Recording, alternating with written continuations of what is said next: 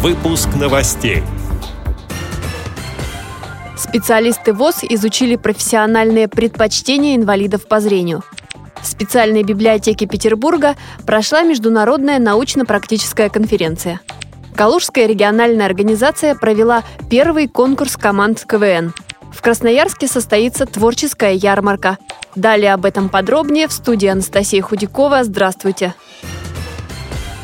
Специалисты аппарата управления ВОЗ провели мониторинг актуальных специальностей и профессиональных предпочтений инвалидов по зрению. Анализ данных проходил по прошлому году. Исследование показало, что на открытом рынке труда работают 11,5 тысяч человек. Более 80% инвалиды по зрению второй и третьей групп. Самые популярные профессии среди незрячих специалистов – массажист, работник сферы образования, предприниматель или работник сферы индивидуального труда.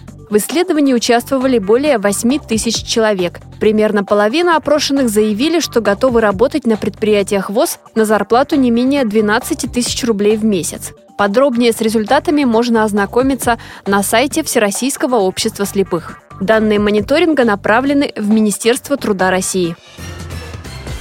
В Государственной библиотеке для слепых и слабовидящих Санкт-Петербурга прошла международная научно-практическая конференция – она называлась «Адаптация культурных пространств как критерий социальной зрелости современного общества». Мероприятие проходило в рамках празднования 90-летия библиотеки. Цель встречи – реабилитация и социокультурная адаптация инвалидов. В работе конференции участвовали преподаватели высших учебных заведений, представители музейного сообщества, приехавшие из 17 регионов, сотрудники специальных библиотек России и Азербайджана, а также специалисты из Польши.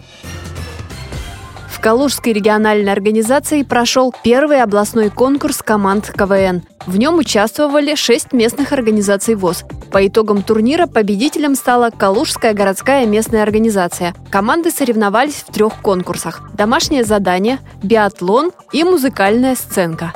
Как отметила председатель региональной организации ВОЗ Елена Полянская, уже во второй игре организаторы придумают для участников новые задания – Тема КВН у нас была алкоголь и все, что с ним связано.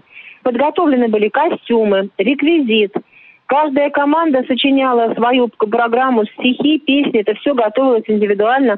Наши люди все это сочиняли, сами и сделали. То есть авторское такое творчество. Три конкурса у нас было. У нас разминки только, как сказать, не было. Мы просто ее как бы не стали делать, но думали, что будет трудно.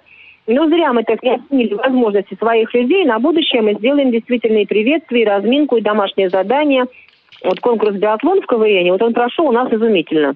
Вот обычно Масляков ведет, начинаются все команды на сцене, и каждая команда начинает по две шутки. Жюри смотрит, у кого самые, ну, так сказать, ну, хилые шутки, да, та команда выбывает. И вот так вот на выбывание в командах биатлон очень хорошо у нас прошел. В общем, каждой команде пришлось подготовить где-то до 25 шуток, чтобы выиграть в этот конкурс. Все прошло у нас очень интересно.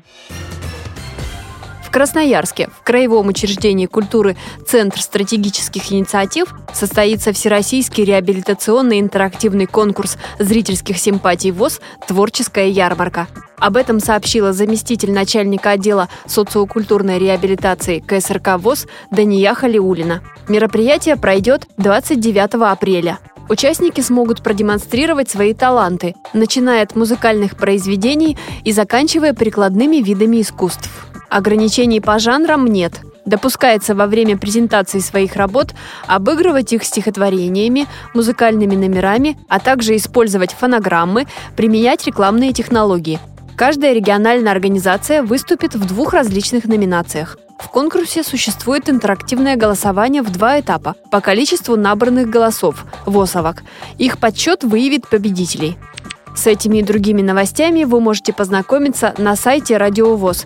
Мы будем рады рассказать о событиях в вашем регионе. Пишите нам по адресу новости собака ру. Всего доброго и до встречи!